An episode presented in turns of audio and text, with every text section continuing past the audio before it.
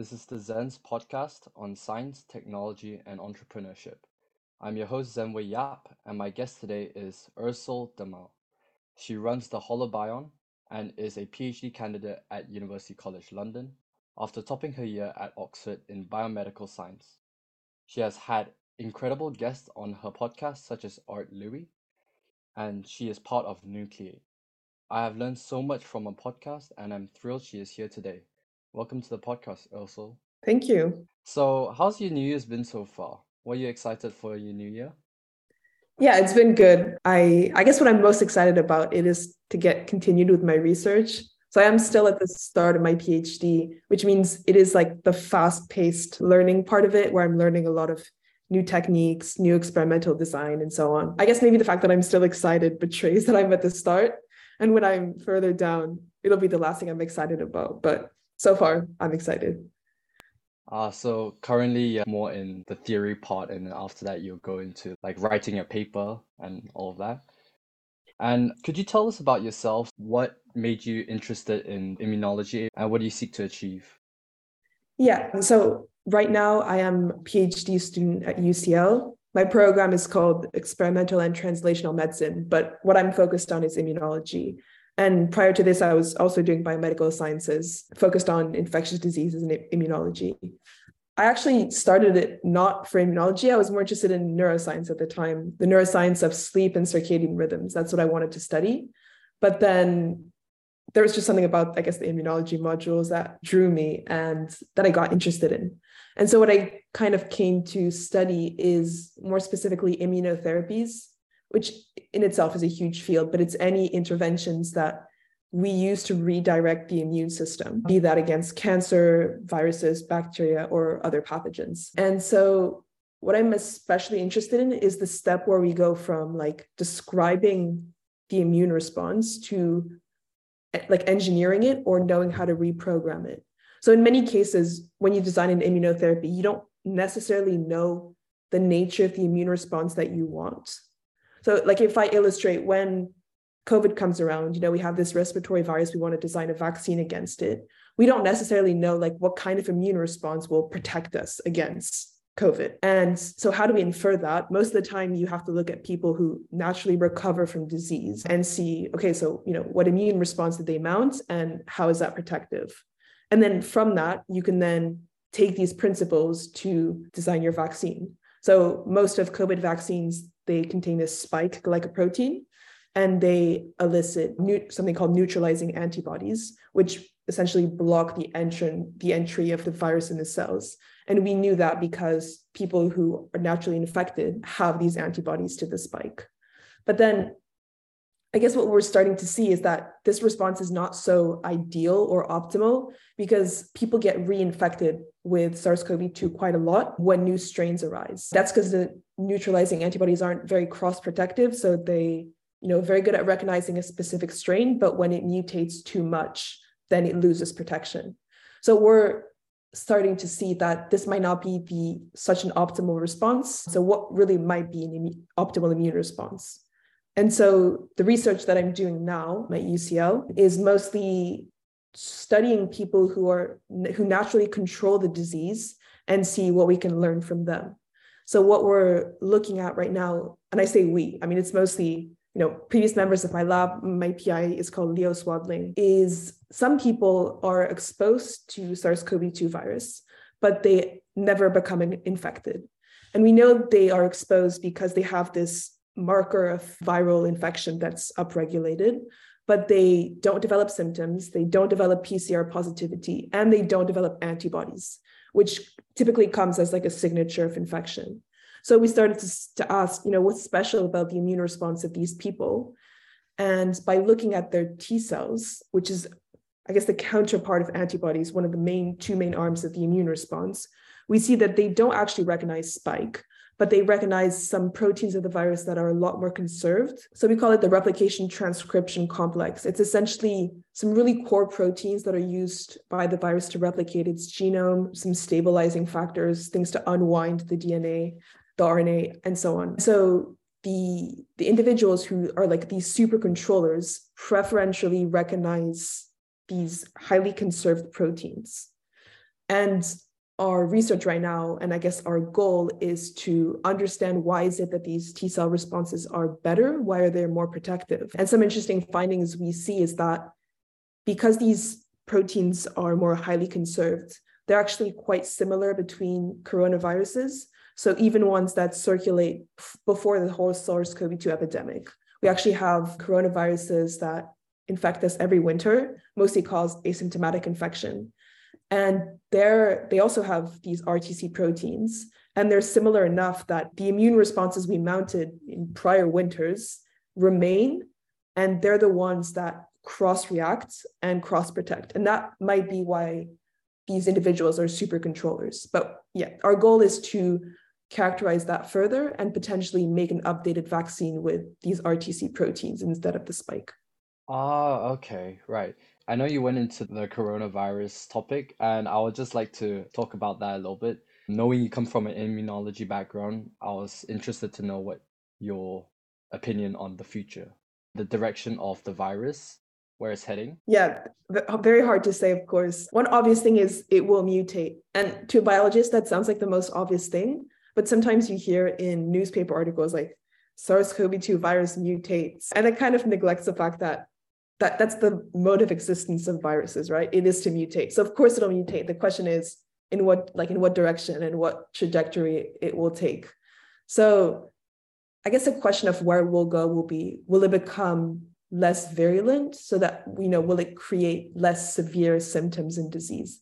And that's sometimes the intuition we have because we think you know it's in the advantage of a virus to not kill us straight away and kind of maximize the time it has to spread through us and that is the case of some viruses, but it is on much longer timescales. So, for example, herpes viruses, you know, they are now, I mean, they do cause disease in some people. Don't get me wrong. They cause like infectious mono, they cause some cancers. But in most people, like around 90% plus of us have them and we don't have symptoms, which means over time, we kind of fine tune this evolution so that, you know, we kind of created this specific coexistence with them. But that here I'm talking like hundreds of millions of years for this evolution to occur. I think herpes viruses infected us before we were like humans, even before primates and so on. So obviously, for that to happen with COVID, that would like require much longer timescales. And then, so yeah, so I, you know, whether we'll become less virulent, I couldn't really say so, but if so, you know, it would take a lot more time. And then, like, what kind of variants will emerge? It is probably likely that we will have not just the existing strains further mutate, but also like new spillover events where other viruses from like the animal reservoirs spill over again into humans and then start their own little story and pandemic. That's because, I mean, even if you look before the COVID pandemic, like there were so many signs that it was likely that such a spillover would occur. And coronaviruses have a few properties that make them quite attractive pandemic viruses. Like some key things are respiratory transmission, that's like spreading through droplets and through air is a really efficient way to spread. They also can be spread in the asymptomatic phase before you have disease, which is also like a game changer for getting a lot of people. So that's me getting sidetracked. But but yeah, it, there are many factors that make it that we could have novel spillover events. And also the more we encroach on natural ecosystems and the more we come into contact with species that harbor coronaviruses in the wild and that we shouldn't really be coming into contact with, but you know, maybe we're I don't know, like stripping the trees off somewhere to build a new industrial complex or whatever. And that brings us in contact and allows these spillovers to happen. And we have to think that in the in the whole space of viruses, there's a huge amount of them kind of like teaming to become pathogenic viruses. And it might just take them a few mutation events or a few recombination events where they switch their DNA around. So yeah, unfortunately, there probably will be a lot more of like spillover and then further mutation. But like what the outcome of that will be, I can't I can't say. Yeah, it's quite tough to predict how bad a virus could get. For example, what you said, it can mutate over time and it could be 100 years, it could be a million years. We don't actually know. But like we hope it won't be too bad. Yeah, I mean, like the question of prediction kind of comes every year with influenza, which in many ways is quite similar to coronaviruses. It's also, for example, has an RNA genome, also has causes acute infection rather than like chronic infection.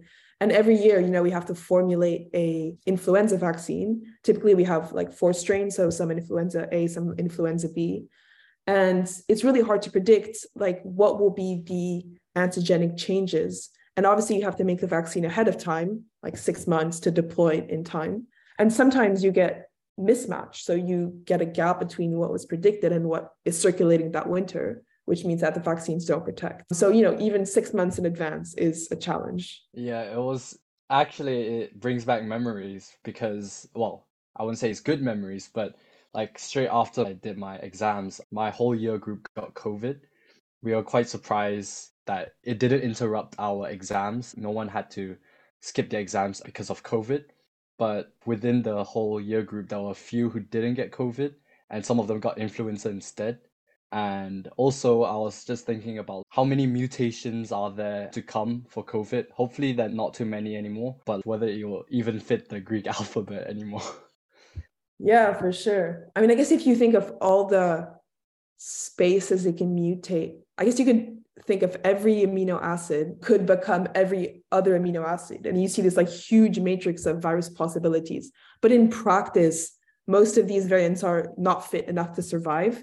So you kind of have viruses, you know, they sample all the mutational space, but few of them actually will have everything it takes to, you know, replicate in a cell, reform a virion, spread. So evolution is constrained and it can only happen in like some valleys and some avenues. But it i mean it does have quite a large space to explore and the more so the more opportunities it has to replicate and to like play this experiment out. So the more people have it and the more load there is so the more like copies of the virus there are in people the more chances it gets which is also having fewer people infected worldwide limits its ability to evolve potentially dangerous mutations. Just now, you brought up about T cells in the immune system. So I'd like to ask a question about CD8 plus T cells. So I know it's the one that is strength strengthens your immune system the most, so that is better able to attack cancer. Has there been any problems that you or researchers have come across and it's been a little bit strange about these cells? Yeah, so I guess a huge proportion of biotech and research in immunology is on these T cells. So there's a lot of problems, but I guess a lot of brilliant people trying to work on them. So CD8, yeah, T cells, they're the cytotoxic T cells, which actually kill their targets. In terms of problems, I guess one of them could be toxicity, and then the second one would be efficacy. So when they actually don't work, that's also a problem. But in terms of toxicity, it's not necessarily a design flaw of immunotherapies, but more of a property. Um, T cells, cytotoxic T cells, kill their targets. And when the cells die, they release a lot of danger molecules, a lot of signs of damage, which then make this inflammatory response, which hyper amplifies and then causes cytokine release syndrome. So, in many cases, when the T cell is effective and it does kill its targets, you know, often cancer, then that creates this huge systemic inflammatory response with you know fever nausea rashes culminating in like or like multiple organ failure. And so that leads to fatal toxicities. That is something we can treat and we can also reduce by giving therapies when the bulk of target load is less. So i mean if you have if you're treating cancer you want to wait till there's like fewer cancer cells to like circulating so that there's less of this lysis event, which means immunotherapy you often give as a second line treatment. First, you try to like non specifically reduce how many cancer cells there are, and then you give the therapy. So that's one problem. There's also some like neurotoxicity, which I don't think is quite well explained, but I also you know that's not my field, so I wouldn't know exactly. And then I guess the second main issue is when the T cell, the CD8 T cell, recognizes something you don't want it to recognize. So most most of T cell therapies are something called CAR T cells, which means you make them express a CAR, which is a chimeric antigen receptor. It's a synthetic receptor that redirects it to specific targets. And the backbone of it is antibody based. But there's a different type of T cells, which is, which is I guess, a, lot, a bit less frequent, which is called TCR T cells, where, sorry, it's a lot of acronyms, but there, the receptor they use to target cells is a T cell receptor, which recognizes them in a different way, fundamentally different way. It recognizes like linear sequences of peptides rather than like big structures that the CARs recognize. And why I'm bringing all this up is the T cell receptors are not exquisitely specific, which means sometimes they end up binding to peptides that you are not directing them to, and they end up killing tissues which are healthy. And there's a big, like, you know, in the, in the world of biotech, some people are trying to develop TCR therapies against cancer. And they were, they chose a target, which was a melanoma antigen, MAGE-A3, I think. And when they delivered in the patient, the T cells actually ended up recognizing a protein called titin, which is found on cardiac tissue. And so it started destroying the cardiac tissue, and the person went into cardiac failure. Which, so when you have targets that are similar enough, your cytotoxic T cells might falsely recognize it and you know create off-target toxicity. So i so yeah that's a major problem. So yeah just now you mentioned about how t cells could recognize something that you don't want it to recognize.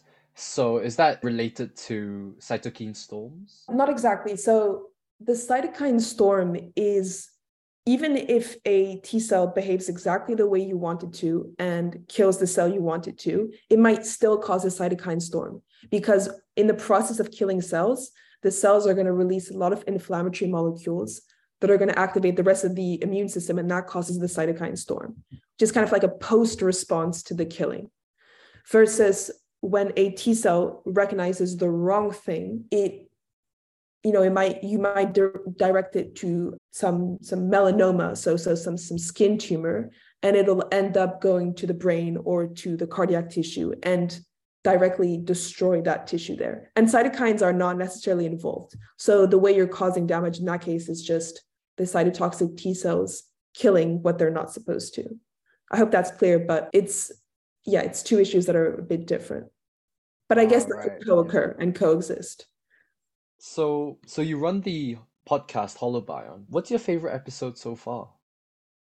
Mm, yeah. So I tend to enjoy the ones that are most far removed from the research I do in a way because it doesn't just feel like you know an extension of my work or my research it's something that I only do because I do it on the podcast and what when you organize an episode like that you can pick a more like out there topic that you know you're going to have to research for a few weeks but you don't have to commit your whole research career to it so i guess one of the ones i did on polio eradication number 9 for example that was very different to what I'm usually used to because it was more about the public health approach to eliminating polio.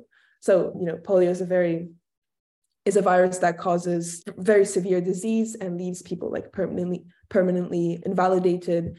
And there's been huge efforts to deploy the vaccine in like lower income countries.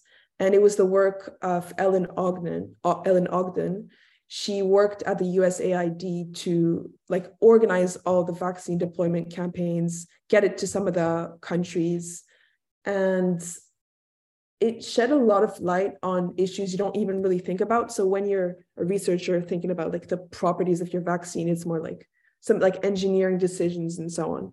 But you don't realize what it takes to get, you know, the children in like Afghanistan or India to actually like you know get it in their arm. And she was telling some of the stories like that of she was even had to negotiate with in the DRC there was there was a war which was preventing the children from getting access to the vaccine. So she went to the rebels and like negotiated a ceasefire so that her team could come in a few days and give the vaccine to the children. Or some people like didn't have official villages and official postal addresses so they couldn't you know be part of like routine vaccination campaigns. But then when they would go around in their cars, and I think they said they saw some people in a cemetery, realized they were like off the grid, and so had the kids hadn't been vaccinated, and then in all these like bottom up approaches, they could reach everyone. So that was quite inspiring to me. And in general, polio, like the progress that has been made with polio vaccination is really impressive. So polio is not eradicated for the record.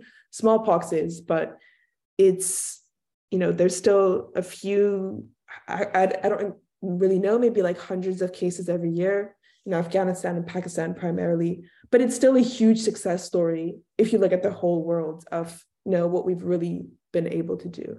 So that was one I enjoyed. And yeah, yeah, I think it's a it's a very good thing, especially doing a podcast where you can learn about things that you might not have ever noticed or you have never seen. For example, I'm a chemist, but I'm learning all sorts of like things in immunology and theoretical physics and all sorts of stuff that I would not have exactly gone to look at and researched. And so that's that's what I find really interesting. I had a listen to episode 13 of your podcast with Art Louis and I found how computational analysis of protein mRNA is really interesting.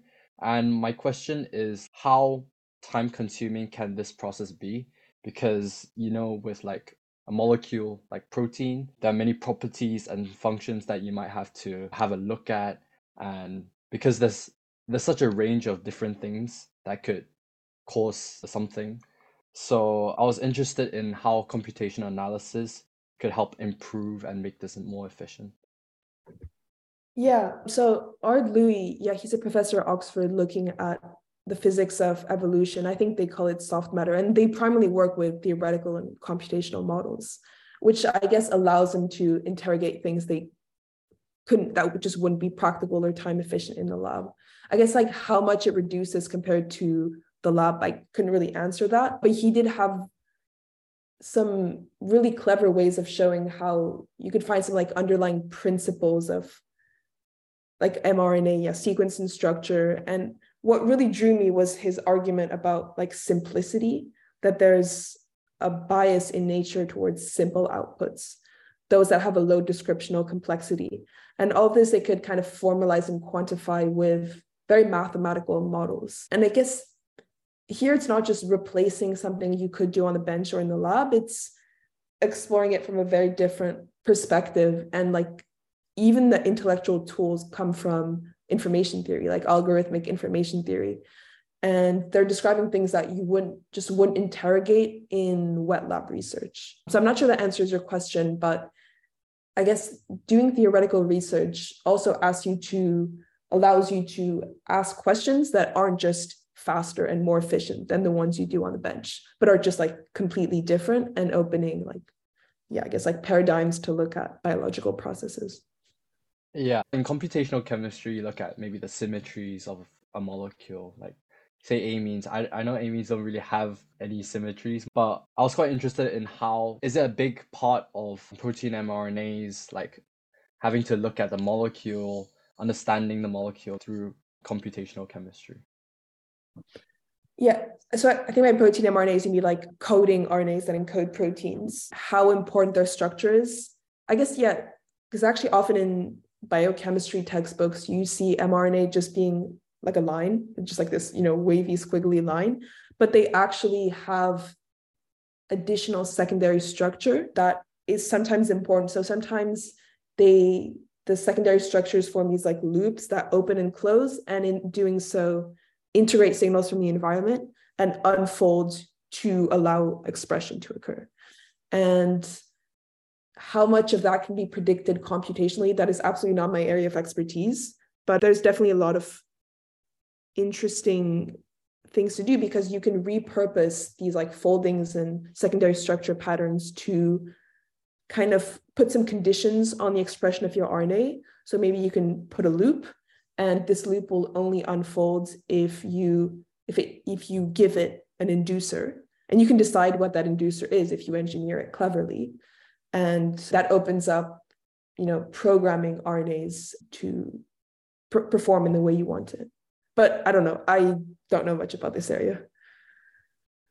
So i find it really interesting in how computational analysis and for example, physics and chemistry can be all related and interlinked, even with biology. And especially in how, like, for example, physics, you don't really think about, you can't really see with your naked eye that it can be linked to biology, but for example, you have the PETs and you have all these different machines that you might you have to use a lot of theoretical physics as well. I find the I guess the art of linking all these sciences is is quite cool. True. I guess what's really impressive is so you talk about the link between physics and biology. That's kind of what Schrodinger did. So I, I feel like, you know, most biologists would cite him as an inspiration including Watson and Crick, who discovered the, you know, the structure of DNA. And Schrodinger published his book in 44 called What is Life, where he essentially showed that physics could be applied to biology. And before, you know, biology has always been kind of clouded by, by the fact that, you know, by, there's a principle of life. It cannot be explained simply by physics and chemistry and all the vitalism. And Schrodinger said, actually, no, no, we can absolutely apply the tools of physics. And he started describing DNA as a like a periodic crystal and how that molecule could encode information. And all this was before we knew that this molecule was DNA, before we knew its structure. But he was making all these claims and kind of beckoning biology in the realm of physics. And that opened up so many tools of physics to then study DNA, which, you know, that's quite impressive. And by bridging these two disciplines, I guess structural biology and all of these uh, fields could be pioneered also. Yeah, because previously I used to be really design orientated.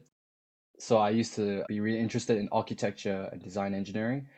And I did a little bit of research in like through design engineering, looking at how I could put together like chemistry and design engineering together. So it's like multidisciplinary. Like you can have you can do all these art and design something really nice, but you also have to think about the whole like whether it's possible, whether it works. So like in terms of spider webs, that can be used a lot in architecture. So I feel like nothing is really like there's no boundaries to anything.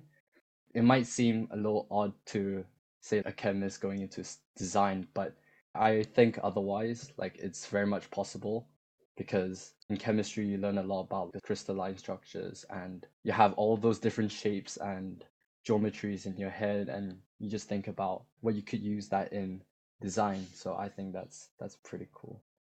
Mm-hmm. so i have another question and i mentioned that you're part of nucleate. Could you give us a brief overview of what nucleate is and what your role in nucleate is yeah, so so Nucleate is a student-led organization, and it has for broad mission to help young founders in biotech. So it it's entirely student-run, which means it's non-for-profit, and we also don't take equity, which is quite important because we don't, you know, we we are really there to provide education to young trainees who want to spin out their company but don't necessarily know how to. So in practice, we are mainly there for you know later phd students early postdocs who have interesting technology which is potentially commercializable but they don't really know how to go about it. So we run the activator which is essentially an accelerator program where we help them to fine tune all the way to potential commercialization so we do that firstly by helping them to form a team, linking them with MBA students, business students, people with more of the business and economic expertise. We also deliver them with a series of workshops in aspects like investment, regulatory strategy. So in biotech, it's critical on how to get your product approved, intellectual property, all of this guidance, which is, you know, not just strictly the tech. And we take them all the way through to a pitch day where we bring together investors and stakeholders in the fields to see their pitch and potentially link them with the people who will be their future partners. Um, and so that's really the core part of Nucleate is to run this activator program. But I guess we also have a broader mission, which is just to like foster community in biotech. So Nucleate is it's the first time it's running in the UK. It started in the US, so out of the Harvard Biotech Club, which means that we are also kind of passionate about building a biotech ecosystem in the UK, getting people to meet, getting people to have conversations, and also people from different areas. So some of the PhD students, some of the more research focused people, but regulators, those that work at, you know, MHRA, regulatory agencies, investors, and getting these people to meet you know we organize events with different focus. And so my so yeah what is my role? I mainly run the activator. In practice it's you know similar tasks to any accel- accelerator program. That's recruiting mentors communication with the teams also working on the content of the workshops and as in this community building part it's a bit intermingled with the activator in this first year since the first year we're in the uk and yeah i mean if if you have any other questions or if also anyone wants to reach out to me about nucleate and if this program is something you think could help you in your research i'd be really happy to speak about it more yeah, we'll put that in, we'll put that in the link as well. I also had a question on has there been any project that you have been really interested in? Have you seen anyone's ideas that were really fascinated and you really thought it, it's a hit? So we're at the start of the program. I can't like, you know, can't really speak about specific teams, but I guess in the US, there have been prior iterations of the program in a huge range. So from more like therapeutics, biotech. Some there's a team called Acoustica Bio that have find a new way to deliver drugs. So instead of intravenously, they have this printable device to deliver them subcutaneously. And that's really exciting. Some Glyphic Bio, they made a protein sequencing platform to detect low expression proteins. And I, I just state these two because they've actually gone on to be really successful biotechs, which is exciting for us because you know people come in they're young trainees maybe they have like one patent or you know starting to get intellectual property. And then you know they come out of the program and a few years later you know they're bustling biotech and they it took on. So that's some i guess some success stories that have inspired me. And also what's quite exciting is we also have more of an eco track where we look at some like some some biotechs are more focused on alternative energy and synthetic biology for the environment, sustainability, and so on. So, yeah, but there's from seeing the people who are involved, there's a lot of interesting technology. So it's really a pleasure to be, you know, involved in helping them like make them alive because a lot of technology and this is something we you know fight for in nucleate just stays in academic labs because people don't necessarily know how to commercialize it or they don't have the literacy the skills to make that happen or they don't have the interest at all and we're also there to remind them that entrepreneurship and spinning out in to biotechs is an option. And it doesn't have to be that segregated from or like the dirty thing is to you know sell out make money out of it. It's really not as simple as that. And that's a necessary step to make your product come alive. So yeah. I think yeah. What I was gonna say is it's quite interesting to see how people are thinking of, for example, the the ear printing thing where it injects the drugs, right? Mm-hmm. So people are thinking of new new ways to to do something that is already existing and something that is a lot fied or is some it's not as bulky and you don't have to it's a lot more accessible but as you said it's really tough to like bringing it from maybe your labs in college to actually commercial commercializing the idea. So I think it's quite good that is to help to help keep them inspired and to make sure that they don't how would you say? They won't just let go of this whole idea. Yeah, I mean, yeah, the goal for Nucleate is is to provide all these tools to the founders so that they can, you know, be better informed. And they don't have to do it all themselves. They also, you know, are put in contact with people who do have more of the business background and can do more of the ops and so on. But I guess just providing that information free of access. And as I say, you know, without equity, without taking like a huge portion of the stakes in their company is important. And I mentioned that Nucleate started in the US. I don't want to say they have it better, but you know, the biotech culture is very different there.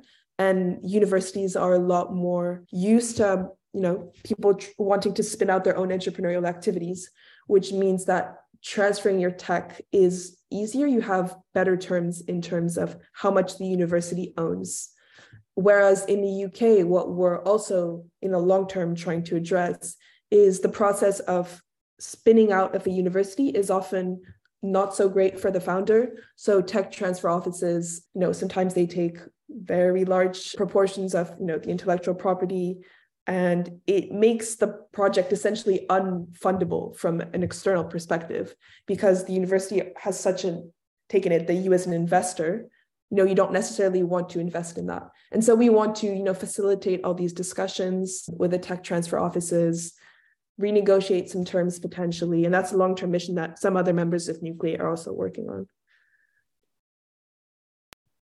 All right. So as i mentioned previously you run Holobiont. Could you tell us why you started the podcast? Yeah, so I think it's as simple as I listened to a lot of podcasts and found them very helpful for my degree and also just for my personal culture, and then wanted my own. But I did, so this was a lot during the pandemic actually, where I also had classes interrupted. And so I turned to, so I did have lectures still, but I turned to a lot of external sources of, you know, content to keep abreast of the science and mostly of COVID. So one big podcast that was an inspiration for me is a series called This Week in, and they have This Week in Virology, This Week in Microbiology, and they have a journal club format, which means every week they choose a paper and present it, discuss its strengths and weaknesses. And sometimes they also invite the main authors on the paper for them to share the story of how that paper came about. And what was great is it, you know, taught me a lot about just you know SARS-CoV-2, the pandemic, and so on, but also gave a lot of like stories behind the research. You know, it was just more soulful as a paper. And so I really enjoyed that and realized, you know, I just really enjoy scientists, listening to scientists talk about their research. And then there's a second series of podcasts which also like show me content that I wouldn't necessarily get through university just because the stuff they discuss is so new. You know, so I don't want to discount university lectures at all. You know, they're hugely helpful and of great quality, but they typically give you new content on established disciplines. So you would get like the latest of research on HIV, for example, which you know people have been working on for decades, but you don't have the new research on new topics like you know longevity research or let's say some people are using psychedelics to treat depression and PTSD that hasn't necessarily already made it in lecture theaters. And you know podcasts are a great way to learn about it sometimes more informally sometimes you know there's a bit of bogus and so on. But after yeah after realizing how much value i got from these podcasts i thought well you know if i make my own i can steer the conversations i have and decide who i interview and so on and yeah just started that way my my goal was really to get in touch with scientists which were broadly in immunology, microbiology, evolution, not necessarily in my field immediately. And and I've really loved it ever since. So yeah, I hope I mean I hope you also find like pleasure in making your podcast, but it's taught me a lot. And sometimes I think, you know, even if I have zero listeners on this episode, it's fine because I still like enjoy the process of researching it so much and learned a lot that like that's enough for me. Yeah, it's quite fun because you never know what conversation could come up or what something that you never knew was interesting. And has that podcast been a big way that you got interested in your immunology degree? So I would say that it it didn't like change my interest into what I'm doing right now. As in what I'm doing right now, I'd actually kind of decided that I want to do it even before my podcast, but it has helped me like broaden my interest quite a lot. And especially focus on so i was speaking about public health or i guess just different angles. Immunology is actually like huge. And just like keeping up to date with what's happening in immunology like allows you to span many things and you can there's this tendency like just like in every discipline to get hyper specialized so even you know cd8 t cells that's like in immunology people are like oh you know so what immune cell type do you study? And at a Congress, we even have these like little badges at the British Society for Immunology Congress, which is like your cell type. And people is like, you know, oh, you're a B cell or like you're a neutrophil. And it's like, this is still immunology, but yeah, people get super channeled. And I guess running the podcast makes you like sample of, like many more topics. Yeah, it kind of keeps you interested in the whole area and seeing how there is there's still a lot that is being explored. People are still covering coming up with new things. And I would say that podcasts are the way where you can learn it I wouldn't say easier, but it's accessible. You don't have to exactly go looking for the something new, but you just listen to something and they can come up with something and you can learn something else that wasn't meant to be brought up or something like that.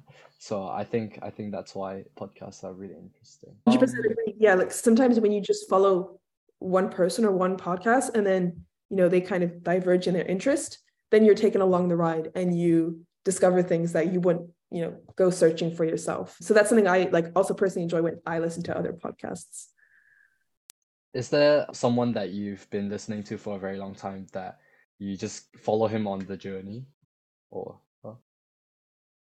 yeah i mean lex Fridman probably would be like is a hugely famous podcaster of and yeah he is like excited and interested by many many things which means that if you just follow his podcast you kind of go in like you know self self-driving cars computer vision and then he goes into life in outer space and then he goes into history and soviet history and you get taken along the ride. And i guess it also is a value of podcasting is you get a, all, all the tangents are what kind of makes you come back to it. And you know you get attached to the podcaster their speaking style their interests. So yeah i have actually only discovered him after i created my podcast.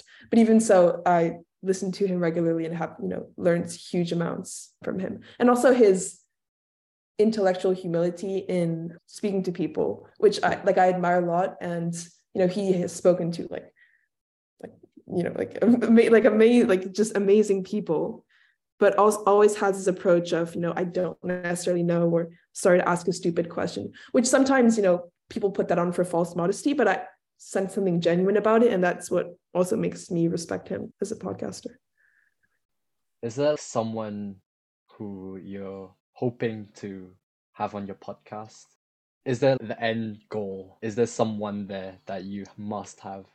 Yeah i'm still thinking about this one. I actually don't have this like you know like a huge person with like necessarily a nobel prize or someone but interviewing the like my direct supervisors has actually been really fun because in that conversation, even though I've been working with them for like months and months in the lab, we maybe end up speaking about this the research we're we're like working on in a very different way. So that's maybe not answering a question, but I guess if at the end of every, every research project I do, I speak to the person about it on a podcast, it like gives me a fresh perspective. And so I've really enjoyed the two podcasts I've done with, I guess, my direct PIs in that way but uh, no i guess big like dreams i'm still it, it is the start of the year so i i guess i can still drop the resolutions. But yeah i do hope to do it for a while and to speak to many different types of people.